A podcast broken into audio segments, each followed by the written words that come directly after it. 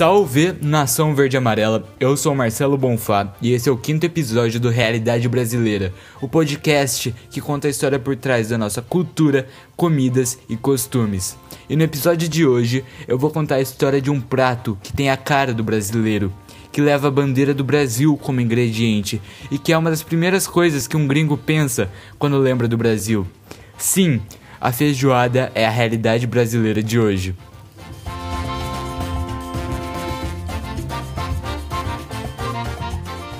Mas antes, não se esqueça de seguir a gente no Instagram, @rb_podcast, no Spotify, Google Podcasts ou no seu agregador favorito de podcast. E também divulgue com um amigo o podcast para ajudar o projeto a crescer mais e mais. Então é isso, bora pro episódio de hoje. Bom, quando a gente pensa em feijoada, a gente pensa em comida do povo, uma comida popular, e até mesmo a gente pensa que tem uma origem escrava. Mas a realidade não é bem essa. A realidade é um pouco mais elitista do que parece. E para entender isso, a gente tem que voltar para o Brasil colônia, época qual os portugueses dominavam nossa terra. Tá, mas o que isso aí tem a ver com a feijoada? Bem, os portugueses têm um prato chamado cozido, que é um ensopado feito com legumes, carnes e vegetais. Historiadores dizem que eles trouxeram essa receita para o Brasil, só que adaptaram com feijão. Então criou-se o feijão gordo, que era praticamente uma feijoada.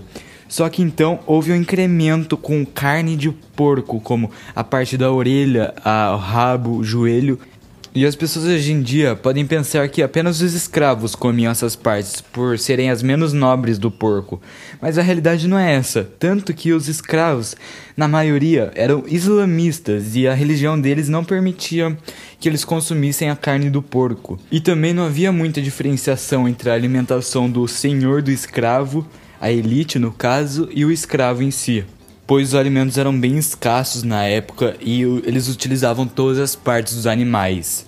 E com esse conhecimento, historiadores e pesquisadores deduzem que hotéis cariocas teriam criado a feijoada. Com o resto de comida da, do hotel, eles teriam feito um ensopado com feijão e as carnes, então teria surgido a feijoada. Usando as técnicas da, do cozido, do cassoulet, que é um prato francês, que basicamente é um ensopado também, igual a feijoada. E é isso, ok, a gente sabe onde ela foi criada e por quem ela foi criada. Mas por que ela se tornou um símbolo da cultura popular de escravos? E a verdade é que um movimento modernista no Brasil fez a feijoada como um símbolo da população. E não tem nada a ver com os escravos e com a comida popular. É apenas um símbolo para criar identidade brasileira. Isso é bem chato. Eu achei que na hora de pesquisar eu ia achar uma história incrível sobre a feijoada, de como os escravos conseguiam a comida, mas a realidade é essa, ela é bem mais chata do que parece.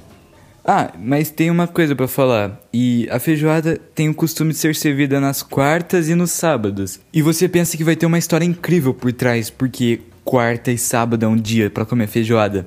Mas na real não. Os historiadores dizem que os hotéis estabeleceram esses dias da semana pois eles tinham uma alta demanda e esses foram estabelecidos os dias. É só isso, na real. Não tem nada de interessante. Mas para compensar, eu vou falar a receita de uma feijoada top. E você vai precisar de 1 kg de feijão preto, 100 gramas de carne seca, 70 gramas de orelha de porco, 70 gramas de rabo de porco, 70 gramas de pé de porco, 100 gramas de costelinha de porco 50 gramas de lombo de porco, 100 gramas de paio e 100 gramas de linguiça portuguesa. Você vai praticamente precisar de um porco inteiro. Daí você põe tudo para cozinhar numa panela com água, tempera e deixa lá até o feijão estar mole e as carnes também. E pronto. Você tem uma feijoada top. Daí você serve com couve e uma laranja para acompanhar. Vai ficar top demais. E esse foi o Realidade Brasileira de hoje.